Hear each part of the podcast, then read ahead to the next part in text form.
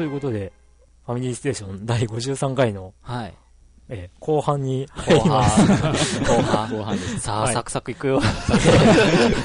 行きましょう。はい。続いては、えはい。じゃあ、サクサクのトップバッターで、えー今年初めての牧原です。えーはい明けましておめでとうございます。今年。初めての牧原です明。けましておめでとう。うん今年もどうぞよろしく。はい。はてさて、正月でかなり安い中古ゲームを買い込んだんですが、結局一番最初に980円で買ったファイナルファンタジー、えー、と12に落ち着いている現状です。96時間かけてクリアしましたが、ストーリーは結構面白かったです。うんでもまだまだやることがあったりします。ラスボスよりも強い敵がいるのはいかがなものかと。多分寄り道しなかったら90時間もいらなかったでしょうね。PS、プレイステーション3のファイナルファンタジーえ13は今7最初7999円だったのが今じゃ5999円までに落ちて買い取り金額も1000円なので売りに来た人は結構売るのをやめてしまいます。えー、1000円。1000円？えーあーでも、ちょっと上がって、今1800円に。えー、ちょっと上がってえ増減激しいね。ーえーさて、今度はスパロボでも始めようか。あ、心配していただいてありがとうございました。僕は元気です。それではまたお便りします。母上様、一級。暗い はい。はえー中古ゲーム、だから、8本ぐらい買いましたね。へえ。ああの、自分、ああの、ゲオ、ゲオであの、正月ぐらいにあの、プレイステーション2を2本買って、あの、2本買ったらあの、半額になるんですよ。うん。えーソフト2本買ったら。うん。それでもう、セットでも6本ぐらい買って、そ それで自分の、このファイナルファンタジー12はあの別のとこで買ったんですけど、これが980円だったんで、それを買って、あと今ハマっているアニメ、あの、銀玉って言うんですけど、その、アドベンチャーゲームを、えーそれはちょっと3780円で結構高かったんですけど、それ1本買って、あとは、あの、えっ、と、パワープロメジャーの2、3を、2、2 3と、あと、えっ、と、J リーグウィニングイレブンの2008年版うんと、あと、スーパーロボット対、あ第3次スーパーロボット対戦アルファと、えっ、と、スーパーロボット対戦 Z を買いましたね。Z。Z を買いました。Z。えーでも一番最初やに買った FF12 が、えー面白くて、ああ。ああ。えーふ、不十に。うん。だからあの、13この番組が、の第0回で 紹介したやつですよ。そんな前。そんな前ですよ。あで、えードラクエ、さっき言ってたドラクエ9も買いた、あの、2580円だったんですよ。中古で正月。でも、あっという間に売れちゃって、えーだから買えなかったんで、今やってないんですけど、次やりたいなって思ってます。は。はいい。はい。うーん。そうそう。FF13 がどんどん値崩れを起こし始めてるんで、えーあの、中古になると。今、新品が5999円で、中古が3480円です。でも、また上がるかもしれないし、下がるかもしれないんで、そこはわかんないんですけど、えーいろんな店舗を僕はちょっと見て回った結果ですね、あの、い今、こう僕が回れる、実際に回れるお店でのこう価格帯としては、最安値はに中古で2480円とかにえ、FF13? そうですんそうそうそう。えなっちゃってまして、で、あの、まあ、なんていうか、正月セールとかだじゃなかったかな。違うな。1月末とかに、秋葉原とかで中古で1980円とか出ちゃってて、だからもう最初に数出ちゃったものの運命だなとは思うんですそれはけど、多いもんね。ダブつくわ。だからダブついたのを売るには、やっぱ安く出すっていう。で、買い取り価格が低ければ、さっきね、おっしゃってたように、こう、いや、売るのやめようっていうので、こう、在庫がはけるっていう、そういうからくりなのかなとは思うんですけど。あいや、まいや、まあ、安くなって、まあ、うん、当然だからねうん、こういうの。あった方が。なんか欲しいなって思ったゲームはなかなか値下がりしなかった記憶あったけど、や、だから欲しいなって思ったものって意外と数量が、少ない出てなくってうん。で、買えない。で、中古で出たけど、中古も意外といい値段するうん。っていう、そういそう。展開だと思うんですまあけど。結局のところ需要と供給の関係なんでね。うん。ええ。えまあわかりやすいところで言えば、やっぱりマリオは本当に、まあ今やっと落ち着きましたけど、最初はもう本当品切れ品切れで、えー一番問い合わせが多かったですよ、マリオが。あるかどうか。えーー FF はそんなになかったですもん、問い合わせが。まあまあ、どうでもいいじゃないですか。大抵どこ行ってもあるし、みたいな。あはいあ、そうか。でも、うん、そろ、そろそろかな。うん。あ、買い時計買い僕が時 FF13 に手を出すの。計あーいい感じの寝頃な時に。うん。じゃあ、続いて、えー、リンゴさん。お、はい。こんにちは。お便り2回目です。リンゴです。弟は父に DS 返してもらって、なんと、なんと約束通りに私にくれました。おおまあ、本体だけあってもカセットがなかったら何もできないから、できないからなんですけどね。ー。うん。えっ、と、キャッチや、キャッチタッチヨッシーをすっごく久しぶりにやったら、なんか燃えました。昔の記憶を、記録を塗り替えました。はい。過去の自分に勝った。まあ、そう。やったで、ここ星印がついてるあたりがなんか女子高生のなんかあんなにゲームに一生懸命なれるとは思いませんでした。楽しかったです。話が変わりますが、前回、初めてやったゲームを教えて、みたいなことをおっしゃっていましたが、私はゲームボーイのピカ版でした。うんピカ版？ポケットモンスタポケットモンスター、ピカチュウ。チュウ版ですね。?7 歳の誕生日に買ってもらいました。おお小、お7歳小学生の頃は、女子でもポケモンを持ってる子結構いましたよ。うん。友達の家には64の巻き、巻物。巻物、あ、えっ、と、牧場物語。牧場物語 とか、スマブラとかあった気がします。こんな感じです。はい。おおなるほどね。で、えー私は8日から修学旅行に行ってしまうので、アップされてもしばらくファミスで聞けません。帰ってきたらすぐ同期して聞け、聞きますね。それでは、ってことで。はい、ありがとうございます。あー、7歳で、ゲームボーイのピカ版。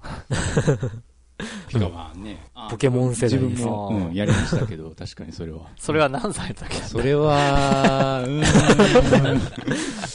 あれ、まだ高校生だったかな。ポケットモンスター、黄色とか言われてたやつ。ああ、そうそうそうそうそうね。あの、色がね、赤、青、緑ってあったの黄色って。え確かにピカチュウ黄色だけど。おー、ー、なるほど。そうか。まあ、高校生、さっきのね、ヤスさんのうん話でもありましたけど、うんそうか。ジェネレーションギャップ？64とかが平気であるんだね。ああ、あの、初めてが。初めてが64。うん。ね、なんか僕らは、その、沢田さんの話でもありましたけど、うん本当ゲームの黎明期で、あ64がなんかいろいろごたごたね、うんあって出るんだ、出ないんだ、いう話も 見てきたー世代で。そう。64のディスクドライブとかもあったよね。ありましたね 64DD とかで。ええいやー、なんかそういうのが、そういうこう、ごたごたっていうのをこう、見れたのは、僕らは結構、まあ、思えば幸せなのかなとも思いますけど。うんねうん羨ま今あんまり、しいですよ。うん。あ、てか、ヤスさんはあの、スーファミの周辺機器でサテラビューっていうのがあったのって知ってる？ああ、なんかダウンロードコンテンツの先走りというか、そうそうそうそうそうそうそう。衛星放送の回線使ってってういう。ん。あねそれは、株とかできたの、あれファミコンでしたっけうん、ファミコファミコンでもあったし、やっぱりスーファミでもあったんですけど、うん64でもありましたよね。うん。あ、その辺は知あってるんだ。の辺の需要ってのはやっぱりなくならないのかな。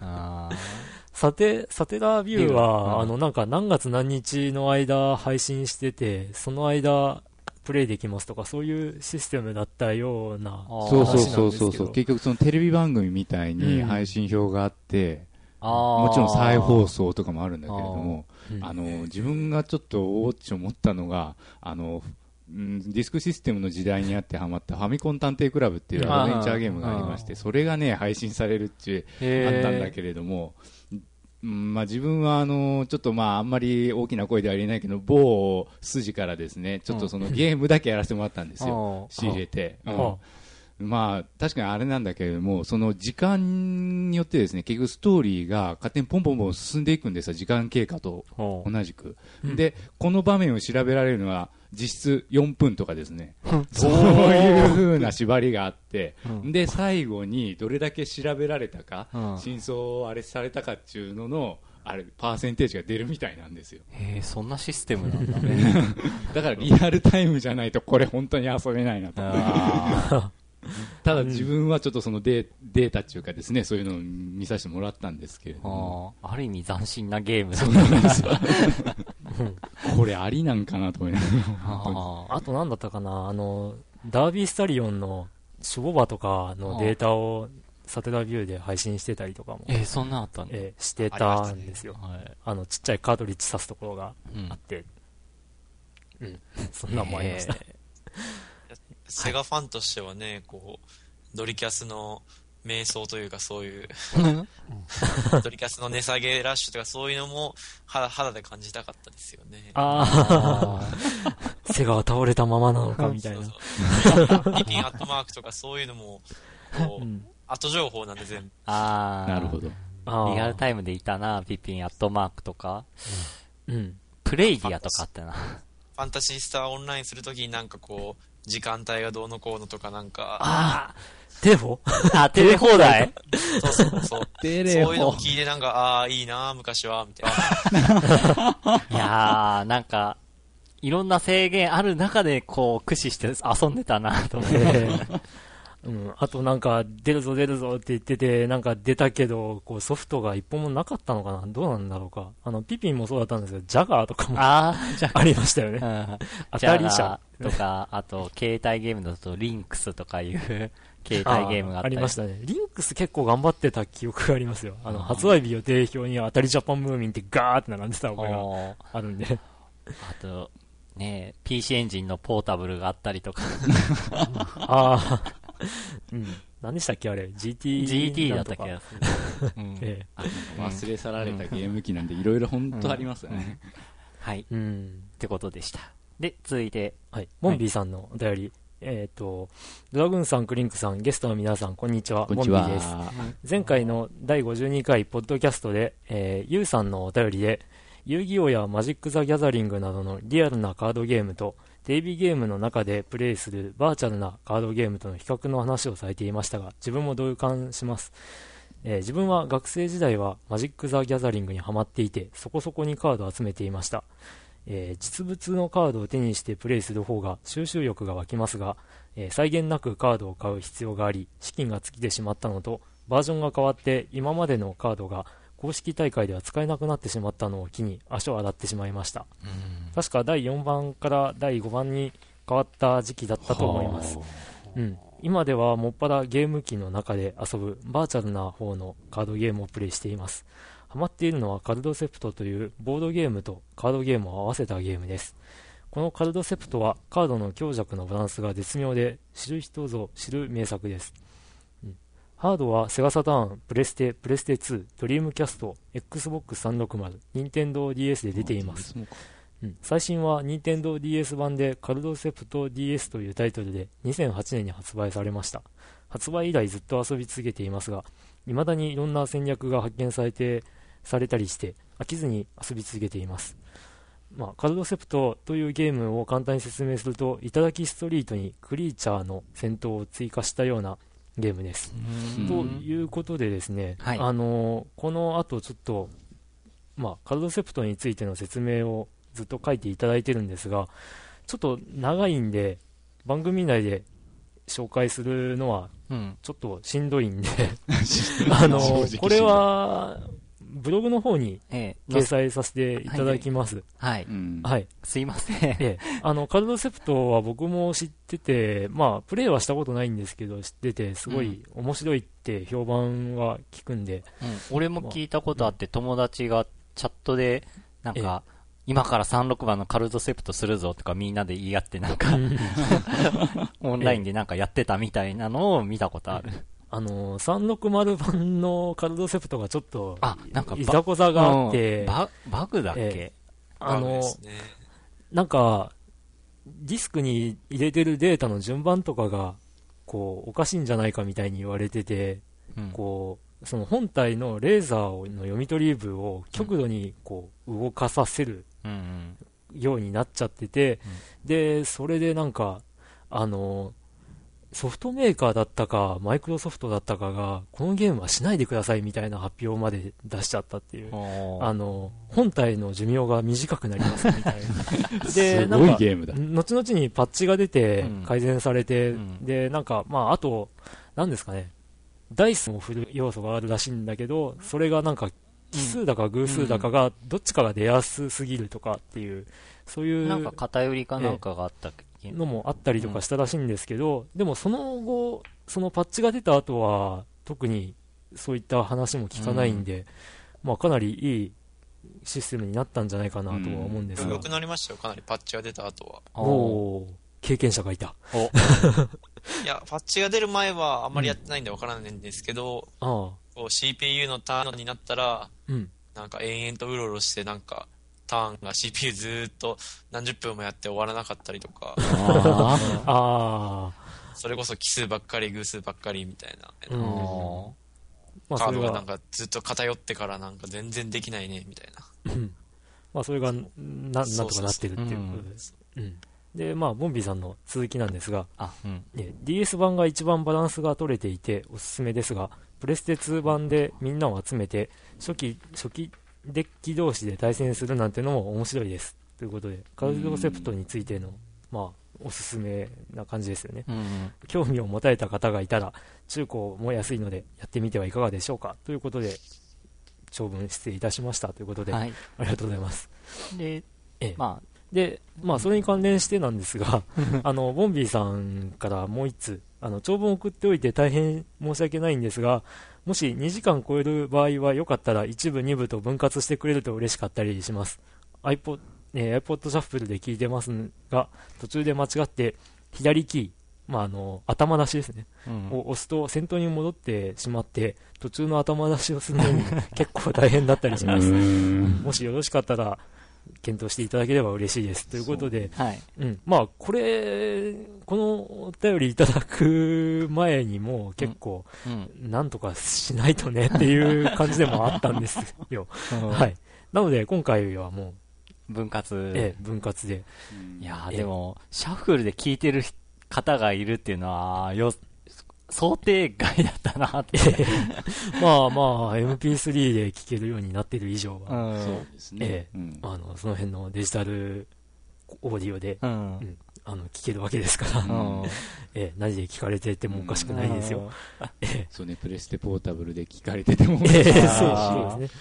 まあ、プレステポータブルはまだマシか。うん結構いろいろあるからね。うん。ということで、まあ、はい今回は、あの、1時間程度で、うん。えー区切りますので、はい。はい。はい。で、続いて、えー、B さん。えー、あまりゲームをプレイしてなく、ヘビーウェポンのブリッツモードをニコニコ動画に上げたくらいです。ってことで、その URL 書いてるんですけど、これはまた、あの、ブログの方で 載せます。はい。はい。で、続きで、えー、なぜかこれを、これのプレイ動画がないので、ステージ1からのやつを上げようかと考え中です。横スクロールシューティングで、スト2以前にゲーセンにあったような感じの爽快感抜群のゲームです。ちょっとだけヘイローをしてみましたが、中盤で行き詰まりました。クリアできないならビギナーにすればいいんじゃない？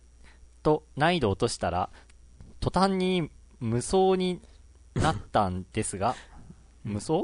あのー主人公強えって状態ですよね。ああ、そういう敵をバッタバッタなぎ倒す状態です。いい気になって敵の群れに乱入したら、グレネード食らって死にました。あ、あグレネードくっつけられて死にました。そんな感じで今回はゲーム以外の話題も、お、来た。おえーいわゆる何をた、ですかね。うん。えーストライク、ウィッチーズスターライトストリームというネットラジオが始まったのを機に、ストリーミング配信を録音する環境を整えて iPod で聞いてますが、この番組に今日のエンジンの音というコーナーがあります。今日のエンジン音。あ、今日のエンジン音。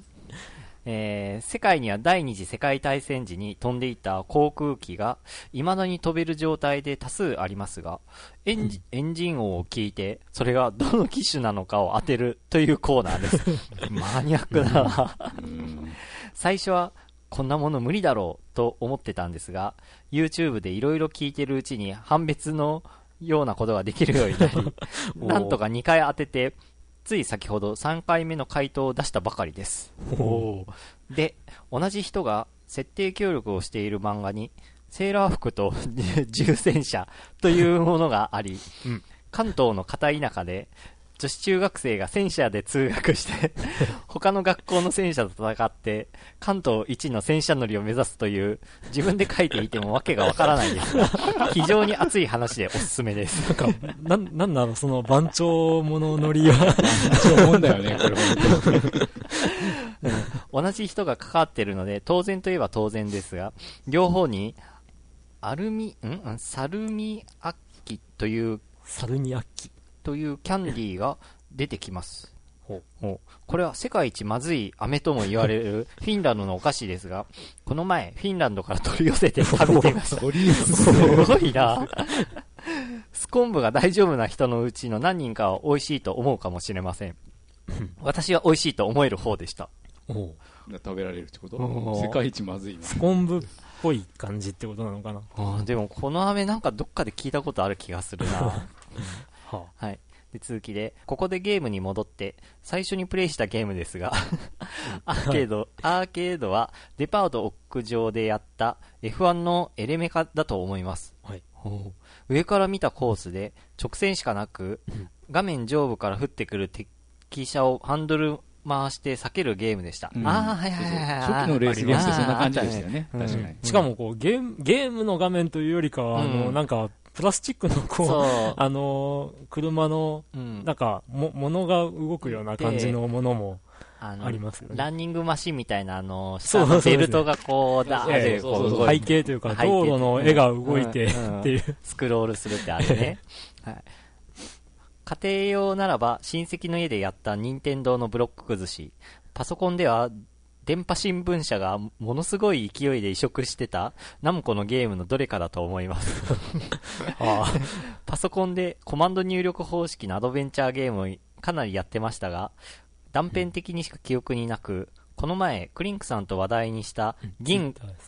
あ、ん？ツイッターで話題にしたんです。うんはい。銀河の3人えの元である地球戦士ライーザさえ思い出すのにかなりかかりました。こんなゲームがあるの？え。えニコニコ動画にて30分でオープニングからエンディングまで見られるとは便利になったもんですね。あ30分か。プレイ動画ってこと？これ。え。銀河の3人知らないですか？あ、知らない。任天堂だったよね、あれ確か。任天堂ですよ。だったかな。ですよね。うん。任天堂が出してる、なんか、スペース RPG みたいな。へ結構重いストーリーですけどね。うん。あの、僕はその昔、こう、月刊ジャンプにゲーム攻略記事が載っていた頃に、ー。あの、攻略チャートみたいなのが載ってて、それ見ながらクリアした思いがありますよ。うん。こうなんちゅうか、うんうん。地球から月に向かいましょうみたいな感じで、で、うん1回のジャンプで何マスしか進めませんみたいな感じなんですよ。うんで、ジャンプした先に敵へ発見とかなると戦闘が始まって、で、まあ、あとはロープレイのような感じで戦う。で、あの、この銃使う、この銃使うみたいな選んで、で、まあ、コマンド選択でやって、で、まあ、レベルとかあったかな？うん、なんかそんな感じでやっていくゲームですけど。は。いや、富蔵さんはこのゲーム知ってますか？いや、初めてですね。それ面白いんですか、それ？わあわあなんか、どうなんだろう。銀河の3人は多分絵を見たら、ああ、知ってるって思われそうなんですけどね。あの、ファミコン版のパッケージは、あの、長井豪が書いてるんですけど、へ知らないですか？あれそうだっけ？うん、長い号だいつ。頃出たやつなんですか、それは？えーっと、いつかないつだろう。えっと、ドラクエ2とかの頃だったんじゃないかなと思うんですけど、かなり昔であることかもしれないんだけど。じゃあ、してないかもしれないですね。そうですね。まあ、そうか、結構知られてないんですよ。いや、まだ小面白いんです学校だけどねったかな、その頃。小学校だったかなって感じよね、本当記憶が。うん。いやー、ウィーさんありがとうございます。こういう何気ないお便りもお待ちしておりますんで。何気ない。セーラー服と重戦車。これ、さっき僕はあの、何その番長乗りみたいなこと言ったんですけど、あの、部活乗りなのかなとかも思って、あ、部活？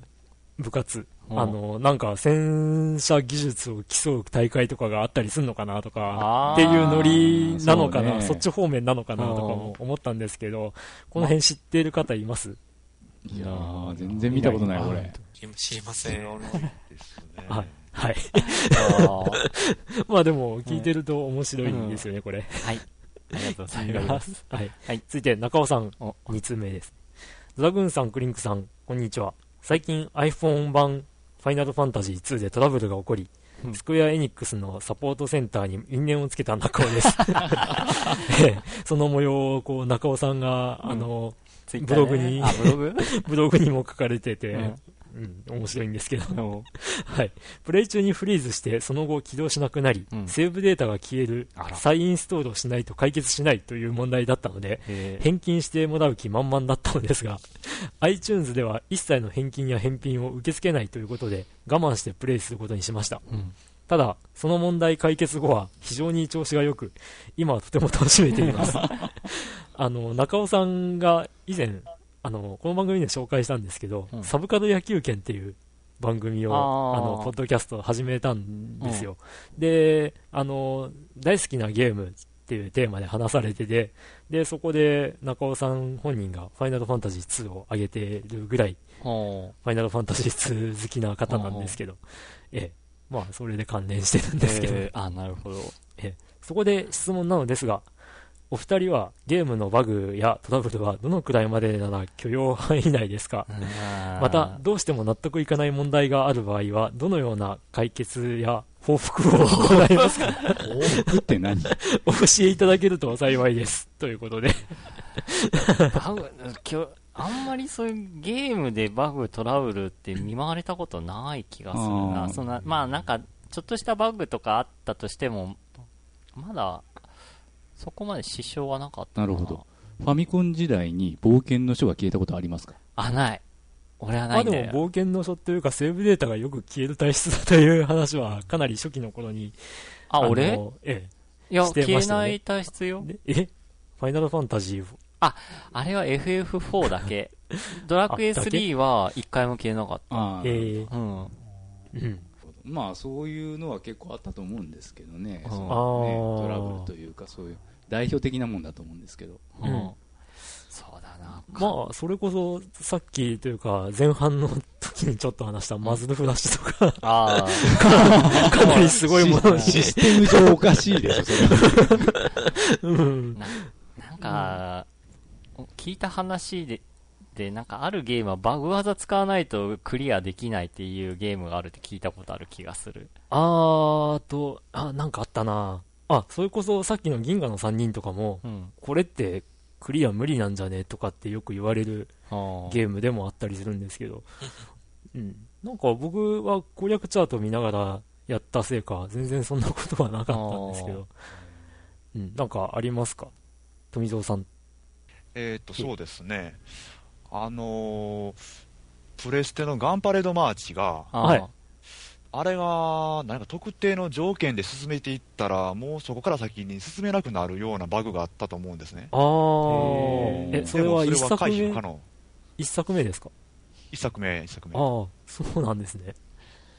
で、それに見事に当たってしまって、で、最初からやり直しっていう。あ 結構進めたところでね、それ出るんですよね。あ、はあ。で、それをやっちゃってて、終終盤というか、まで引っ張って、ってことじゃない。もうそれで、最初からやり直すしかもうしょうがないっていう。ああ。はへえ、あの、これはひどいっすよね。まあ一部では神ゲーと歌われるう。ん。ガンパレですが。そう面白いは面白いんですけどね、確かに。あーえそういうバグもあると。え はい。うん。ああ自分が結構過去の回で話した絶対絶命都市3とかも確かに致命的なバグはあったんですけど。ええそう、そう？うん。いやいきなりもうプチンですから電源。ああ、シャットダウン、強制シャットダウン。強制シャットダウンか。らブルーバックなんか目じゃねえって。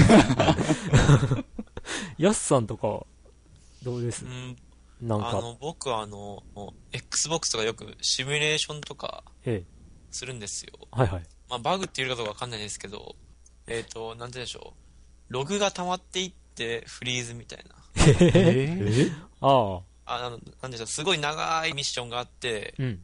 こう途中セーブとかこう自動でセーブしてくるんですよ。ああ、で、それがこう処理が追いつかなくなって、ログがどんどんどんどん溜まっていって、フリーズでブーってさい最後の方で、ああ、終わったわ、みたいな。それで納得できるんですかそれ それ、それはどうなの？あの、延々とやり続けなければ回避できるような。いいや、だからちょくちょくこの手動でこうログを消せみたいな、そういうのはネットで推奨されてるみたいな。そうなんだ。ああ、ああ溜まっていくとああプツってそうそうそうそう。嫌だなそれ。あとあの、アーマードコアとか、うんあの、Xbox でやると、グラフィックが上がったのはいいんですけど、うん。こう上がりすぎて、その、処理が 追いつかなくなって、ボスがミサイルバーって出したら、ブーみたいな。ええ あ、それなりますね。ー。何ですか？処理落ちっていうか。そうそう。ああ。フリーズしちゃうんですよね。そうそう、ミサイルの数が多すぎて、ブー、あー、みたいな。ああ、ああです。ああです特にその報復は行わないとこう、無言で Xbox の電源ボタンをポチッうん。ああ、そっか。そうね、僕はそうだな特にバグとかっていうのに直面したことがあんまりなかったなと。あ、そうか。あれがあったな、一回。あの、PC9821 で、あの、昔やってた、東人都市2っていうのがあってで、これを楽しみに、こう、毎、毎晩毎晩、こう、なんか、親が寝静まった後にやってたんだけど、ちなみにエロゲーです。エロゲーなんだけど、あの、こう、親のパソコンでやってたんで、あの、ハードディスクにインストールしてやってたんですが、あの、で、ある日、こう、ワクワクしながら、あの、こう、物語も面白くなってきたぜって思って、大会も終わって、あの辺が、こう、まあ知ってる人はわかると思うんですけど、ええあの展開が熱くなるんですよね。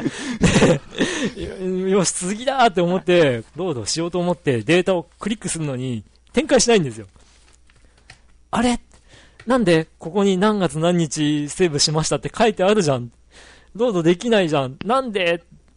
ああ、もう、もうダメだ。みたいな。こう、セーブデータが多分破損して、あの、続きができなくなったって状態だと思うんですけど、まあ、あれをまた一からやり直すっていう、なんか気力はなかったなって、すごいノリに乗ってる時だったんで、また最初からあの、なんか、まあ、こう言っちゃなんですけど、めんどくさい序盤をやんなきゃいけないのかって思うと、もううん一気に泣いちゃったっていうのがあって、うん。で、まあ、こっそりやってたんで、報復とかなしですよ。もう、しょん、しょんぼりするだけですよ。しょんぼり。あちなみに言うと、結局その 2D の結局ダンジョンの RPG で、かなり長いんです。えあストーのもともとは東人都市、東人大会ってのがあってね、で、トーナメント制で、あの、まあ、その迷宮をうろうろして、ちょっとレベル上げて、で、その大会のトーナメント戦を勝っていくっていう。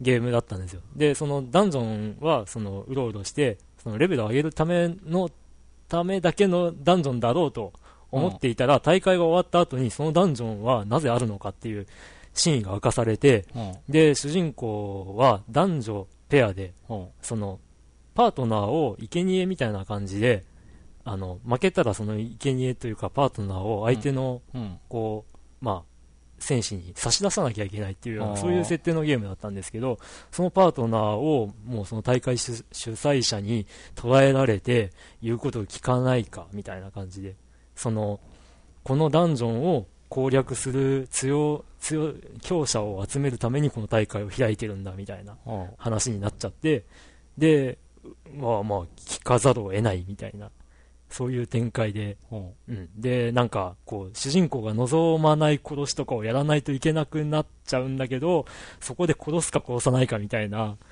選択肢が、プレイヤーにもできてっていう、もそうそう。うゲームとしてすごいよくできてね。うん。まあ、殺すというか、まあ、あの、うん。そこで、あまあ、殺すというか、そういう風な選択をすると自分のパワーアップになるんですけどね、実は。だから自分が強くなるために、この自分にとって何の恨みもないやつを殺さなきゃいけないかっていうような、そういう選択を迫られるようなゲームで、で、すんごいやってて、こう、その、大会だけだと思ってたんで、大会が終わったら、え、まさかそんな展開になるとは、みたいな感じで熱くなってるところでそれですよ。がっくりですよ。うん。というようなことがありいました。やね、別に、え、まあ、エロゲーだったけど別にね、うんそんなんなしでもかなり遊び込めるというか、そういううんゲームだったね。なんか、相当なんか強い敵持ったしね、確かに。そうね。うん。あ、もちろん全然脇道にその、それたところでね、その最強の敵みたいな感じで。ね、はいまあそんな感じですけど、マッキーさんはなんかないですか？バグ、バグで困った。バグで困ったことは、まあ、唯一あったのが、あの、テイルズ・オブ・デスティニーで、うん。あの、音声、戦闘中に音声があるときになんか、いつもなんか、バグってなんか、声がなんか二重三重にわーってなって、それで戦闘が、それで終わっても、それで次に進まなくなっちゃうんですよ。それがよくあったんで、もう、もうしょうがないから、もう音声オフにしてもやってましたね。あそれだとバグらないんで。それぐらいですかね。うん。はい。まあ、なんかバグで困った話とかも、あれば、あればください。はい。で、はい続いて、お エキスポいえ、ユックスです。さん。ユックスさんの、あの、名前の綴りが字ね、面がね、EU、EX なんで、うん。エキスポって EXPO。うん。読まないと面白くなかっただな、これ。で、かっこ。第51回山猫バブシーの大冒険のタグより、ああ、うん俺が言った言葉ね。ソニック、うんいいえ、うんいいえですみたいな山猫ですっていう。うん皆さんどうもです。この間、ニコニコ広場にて、今回の名前の通りに呼ばれて、呼ばれました。リュックスです。収録日の早朝に投稿という意味のわからんことをしております。ってことで、今今朝朝今朝というか3時37分に送られてきたメールです。みんな寝とる？フリーゲーム紹介は、てんてんてん。ネタは尽きてないけど、もう散々してきたのでやめます。ただ今ハマってるゲームは、ジェネトスです。うんとだけ書いておきます。おうなんだろう。近況というか、なんというか、こないだ送ったお便りがなんか矛盾しているようで怖い。そうかな。第52回のリンゴさんが言っていた、たまに面白い、面白くないところってのは、きっと僕のお便りの時なんでしょう。いや、そ、いや、そんなことないと思う。そんな被害妄想の大きい人が僕です。いや大丈夫だって。そんなことないから。実はテスト期間中、休憩がこの時間帯にしか取れない。でも、あと月曜だけだ。てんてんてん。ってことで。あー、ということは、期末テストってことかなうん。うん。そうね。うんうん勉強中と。いわゆる、一夜漬け状態。懐かしい。東方弾幕風のスクリプト制作頑張ってます。べ勉強、勉強。あれ？あれ？あれ？さっきまでなんか、あと、東方仲間が増えて嬉しい次第です。そうね。久しぶりのパソコン投稿。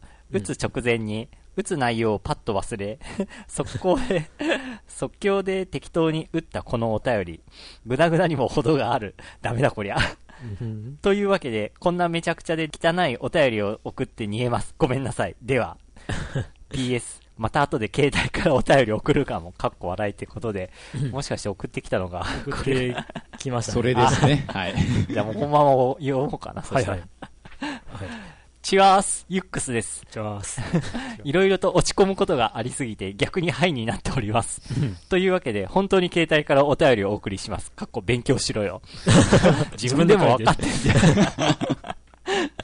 さて、今日の今朝のお便りはごめんなさい。今のお便りもごめんなさい。収録当日に2通もお便りを送るお俺は何なんだうん。というわけで、さっき送ったやつで軽く触れた、えージェジェネトスジェネトスについて紹介したいと思います。ジャンルは縦スクロールシューティング。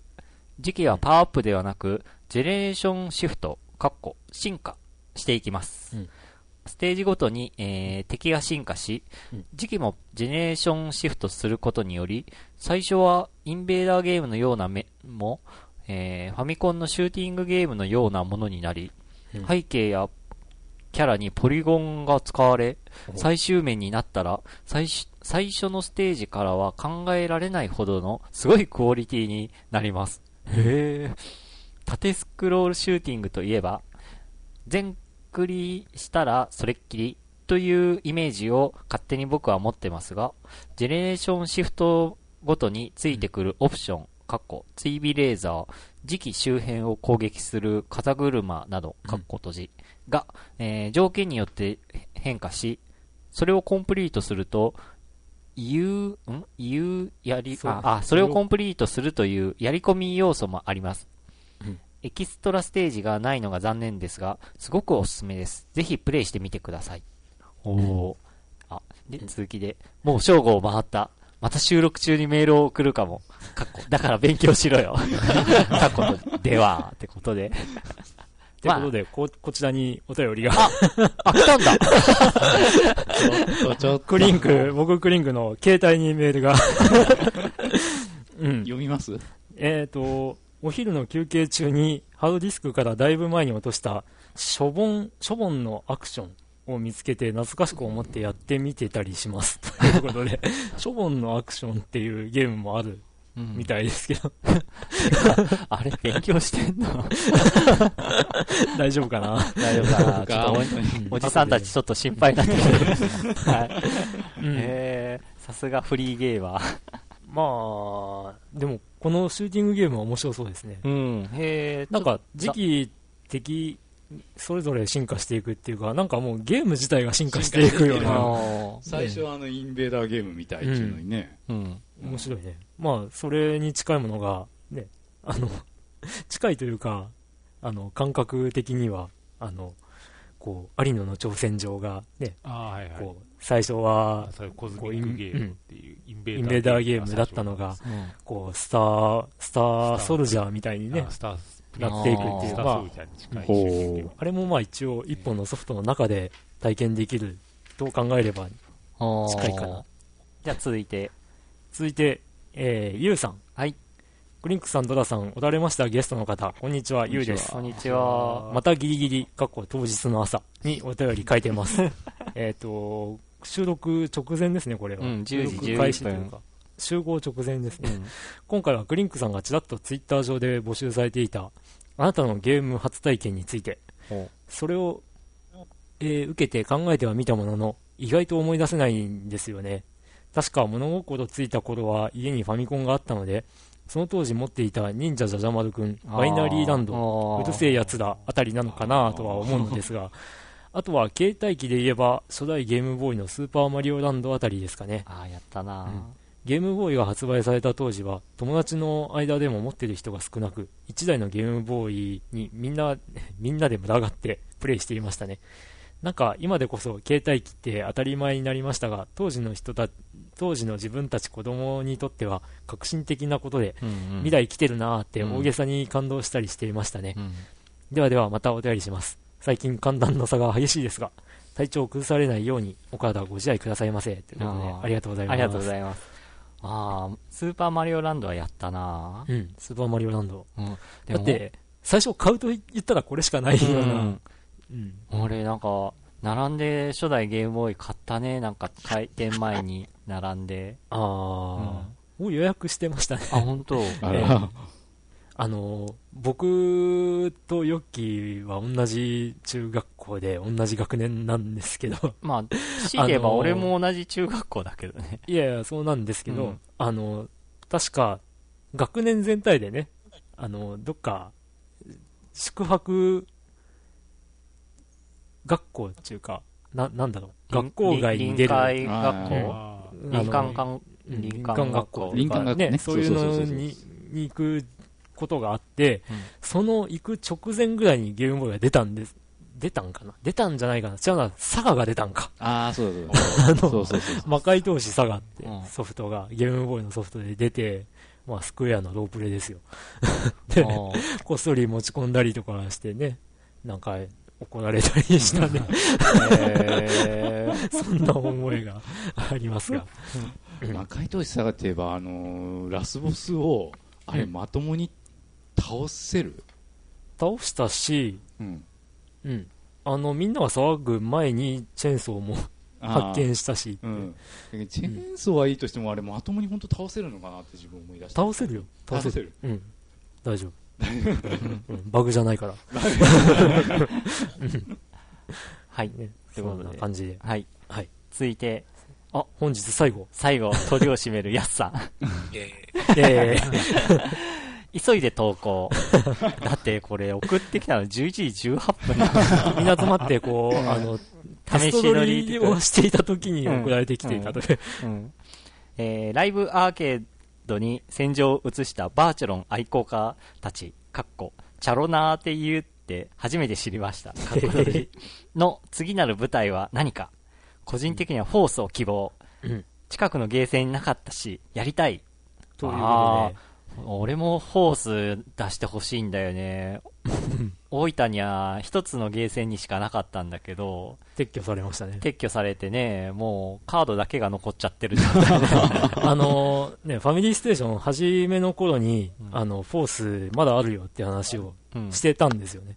うんあの、まあ、もはや4年うんぐらい前になるんかな。まあ、どのあたりで話したかわかんないんですけど、で、ああ、じゃあやんなきゃとか言って、うん。あの、行って、うん。僕がカードを買おうと思ったら、うん。あの、カード販売機うんうん。が止まってて、へで、あの、ちょっとそのゲームセンターの、あの、人たちには縁があるんで、うんうん。というか、以前、あの、バイトしてた関連があるんで、あ あの、こう、ちょっと偉い人に、うん。あの、カードももう入荷しないんですかって聞いたら、うん。いやーなんかね、もう作ってないらしくってね、あの、在庫を全国各地で探して、あったら入るんだけど、みたいなこと言われて、えー、そうなの？とか思ってて、で、しばらくしたら、あの、入荷してうん。動いたんで、うん。だから僕も、あじゃあエンジェラン作ろうっつって、エンジェラン作ったんですが、2回ぐらいプレイして、しばらくやってなかったら撤去されたんで、あー。そっか、今、フォースが稼働してるゲーセンってあんのかな？うーん。え、なんかフォースって、ちょっと違うんでしたっけ、バーチャルのシリーズの中でもなんか。まあ、2on2 だよね、あれ。ガンガンガンシガンダム VS シリーズ的な感じ、で、でカードが必要っていう。なんかスピード感がそがれとる系、なんか、ああ、チームバトルで、で、自分のパワーを味方のパワーにこあう、ね、うん転送したりもできたりあ、うん。っていう。パワーっていうか体力か、あれは。うん。だからなんか特殊だったんですよね。うん。で、まあ、パートナーいない人は、じゃあ誰、ね、なんかコンピューターをパートナーにしなきゃいけないんかっていうので、なんか、こう、こう、なんて言うんだろう、ソロゲーマーだった僕としては。なんかしょんぼりな、どう、どうすればいいのみたいなところがあったんですけど、でもガンダム VS 系、あの、シリーズもそうだよね。多分。うん、あれも一人だとすっごい辛いですけどね。うん。うん。まあ、でもあの、うん、ガンダム VS シリーズはなんかこう、うん。あの、他の仲間は、こう、コンピューターで当たり前的な感覚もあったっちゃあったんですけど。うん、だって、他にも敵はわらわらい,、うんい。いるような印象でもあるんで、ああ。ただ、あフォースはそっか2対2でしょ。うん。うんそっかそっか。だからなんか、向こうが二人ともプレイヤーなのに、うん。なんでこっち一人コンピューターなのみたいな、あそういう寂しさも。あり。あー、そっか。敵の数が全然違うんか。で、あと、あれですよね、カード使って昇格していって、機体が、うん。使える機体が増えるとかっていうのも独特でしたし、うん。ただカードとか使うのも、億劫といえば億劫なんで、360に出てくんないかな。そうね、出てきてほしいんだけどなツインスティックのあの3万円出したん出しただから多分なんかバーチャルシリーズ展開する予定あるんでしょうね。多分、展開したい思いがあるんだと思う。アンケートまで取ってたからね、なんかうん。したいけどできないっていううん、そ感れは大人の事情。うん。ね っていう感じで、今回もお便り盛りだくさんでお送りしました、ファミリーステーション。回を重ねるごとに増えてってる気がするな、なんか。あまあ、ね、ありがたいことで ありがたいことです。はい。うん。ただ、ね、前回も言ってたように、うんこう、なんかゲームコーナーが楽しみっていう方もいらっしゃって、それなんとかしたいよな、あのなんとかしたいですね。しますかね。ネタとすれば、まあ、シュタインズゲートか、自分的には、カルドセプトの対戦もあいいかなとか思ったりして、ちょっとボンビーさん、今日、お手紙送ってきてくれたんですけど、紹介しきれてないから。あーバーチャルの対戦した。ああーバーチャルもあね、うん、確かにそっちもね。うんうん。そういう、まあ、ネタ的には、あるかなとは思うんですけど。うん。ままあ、それはまた、オフラインの企画会議ってことで。あ、はい。はい。ってことで。ということでまあ今回はい。まあ、17つはい。かな？かな？まあ、ってところで収録中にどんどん来てる。はい。うん。いただきました。ありがとうございます。はい。はいまた次回もはいお便り、はい。どんどんお送りください。はい。えっと、テーマがやっぱり特になくんで、あ ええ、あの、番組中でこう呼びかけたことにあ。対することでも構いませんし、はい。あの、ゲームのことじゃなく、うん普通のお便り。日常のことでも構いませんので、えええ、ぜひよろしくお願いします。え。よろしくお願いします。ということで、はい今回はこの辺で、はい。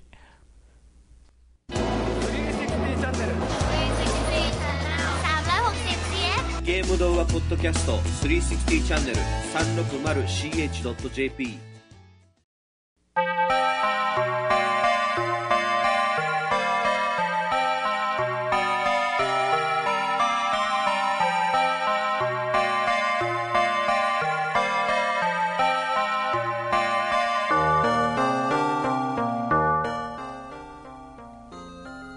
ということで、はい。今回初の試みで、前後編に分けるわ。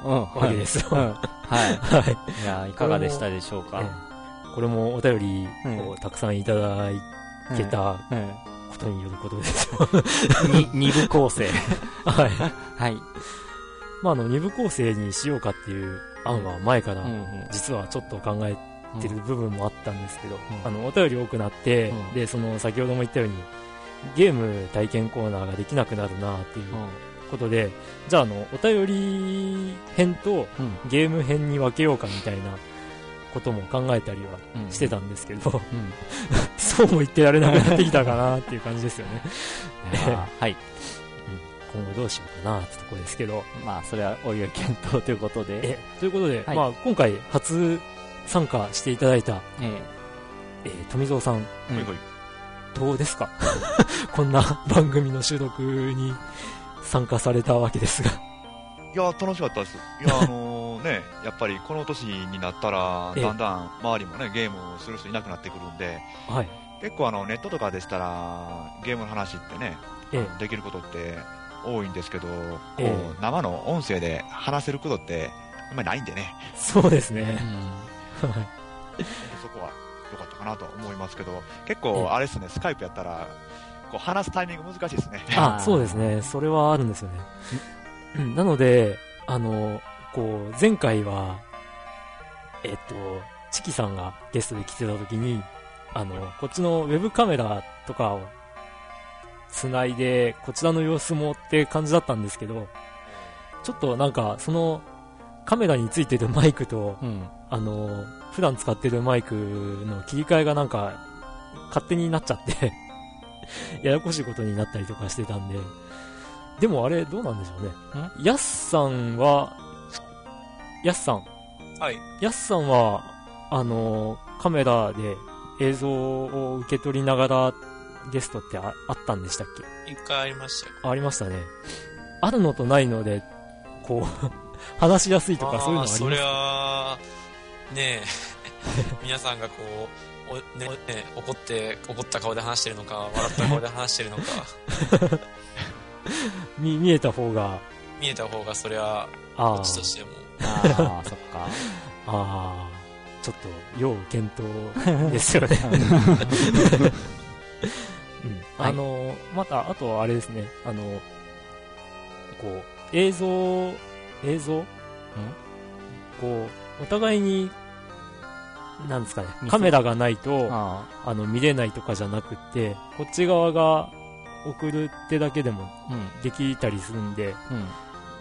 その辺もなんか心配されてる方とかいたら、こう、あのー、なんていうんですかね、変な話、こう、マイクななくても、うん。このスカイプのチャットで参加とかっていうのもできちゃうのかなと。思ったりするんですけど。ああ、マイクの音声じゃなしに、ええ、こっちの音声は聞こえるけど、向こうからは、あの、文字で反反応とか、そういうのもありかなとか思ったりするんですけど、ほうほうほうほう。うん。まあそうなると収集つかなくなっちゃうから、多分、見落とす可能性もあるかもしれない。タイムラグはやっぱできてしまうし、うん。まあちょっと、まあ確かにね、こっちから結局その振らないとなかなか話しかけるタイミングっていうのは、うん難しすぎうんその場にいる人間だったらもちろんね、その場で中途半端のツッコミとかできるかもしれないんだけれども、うん。うん。まあ、こまあ、いろいろチャレンジしてみたいなと思います。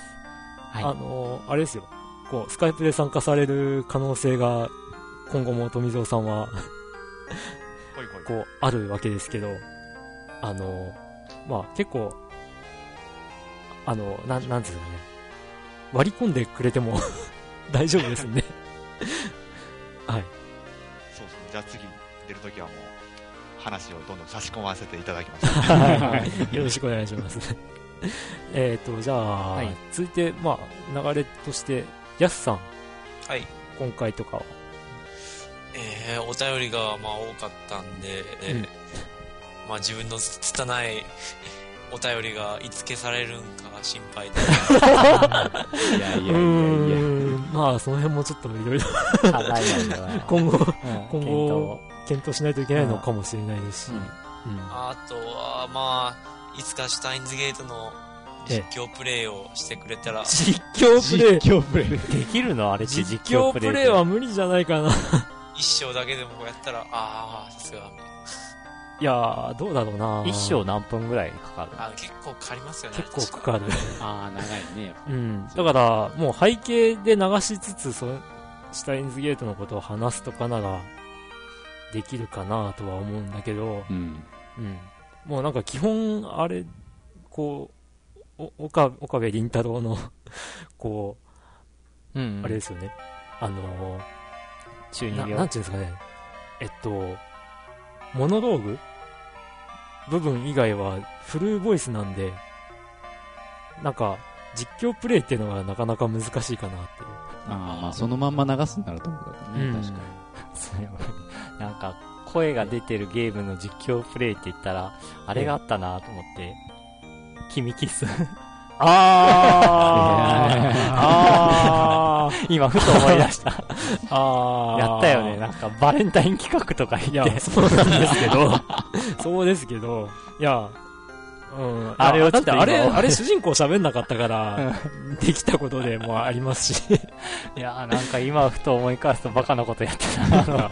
そう、そうですよ。復刻版を楽しみにしてる方もたくさんいらっしゃるので、結構、復刻版も進めなきゃいけない。例えば今年もバレンタインの時期なんかとっくに過ぎてるあ、そっか。えうん。うわ早い。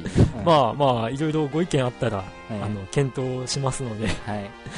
うん。よろしくお願いします。はい。あとあれ、えあの、富蔵さんの声を聞いてて、え富蔵さんってその関西なまりの喋りじゃないですか。おおだから、やっぱりこう、もしかして自分のこう、広島の田舎しゃべりがもしかしたら、世界に発信されてるんじゃないかと思う、ちょっと。あの、それ言ったら、あの、こちら大分弁とか結構入ってるよそうそうそう。だから僕がツイッター上で、あの、こう、極力自然なように喋ってるつもりなんですけど、なんか鉛とか感じるもんなんですかとかって問いかけたりうん。したこともあったし。まあ、うん。大丈夫ですよ。この番組自体がもうローカル番組。う うんん。ローカル番組の体を持った、うんうん、世界発信な、うん番組なんで。知ってる人しか知らないんで、たまたま世界に発信されてるみたいな感じ。まあ、あ。まり、あまりお恐れずに、うん、己の道を突き進めばいいんじゃないかな。はい。ということで、まあ、あと、はいじゃあ、もう一個。マッキーさん、うん。久しぶりの登場そうでで。すね。今日は元気な姿を見せられてよろよかったと思います。今日はあんまり寝なかったよね。えいやあんまり、あんまり、あんまり。ってえええ。昨日お休みだったんで、あのすっきり。と、初めてのゲームは、今度、またお便りで送ります。ああ。はい、お願いしまはす。はい。じゃあ、ええ。うん、ヨッキーはまあ、いいや。いつもいるしね。いつもいるね、自分でも思うけど。出なかったかいっていつ頃いや、だっただから、ろだからファミステの両親だかはい。ら。はい。ということで、今度はちゃんとシュタインゲシュタインズゲートやっていきます。はい。ぜひ。はい。はい。ということで、皆さんからのお便りもお待ちしております。はい。もう、宛先はもう多分言わなくても大丈夫と思う。気に、気になったら過去回聞いてみてくださいって。うん。まあググってくださいとしか言ってないんで。ファミリーステーション、なんだっけ、ポッドキャストか。えで、キーワードで引っ掛ければ多分、上に上がってくるんで、結構上に上がってきます。はい。はい。で、そのブログ上にお便り送るフォームがありますんで、そこから応募ください。はい。はい。ということで、ええ。皆さんまた次回は、1ヶ月後かもしれないんですが、うんまあ、その辺は、あの、メインパーソナリティの スケジュール次第ということなんですが。ええをご了承ください。はい。はい。それでは皆さんまた次回まで。さよなら。さよなら。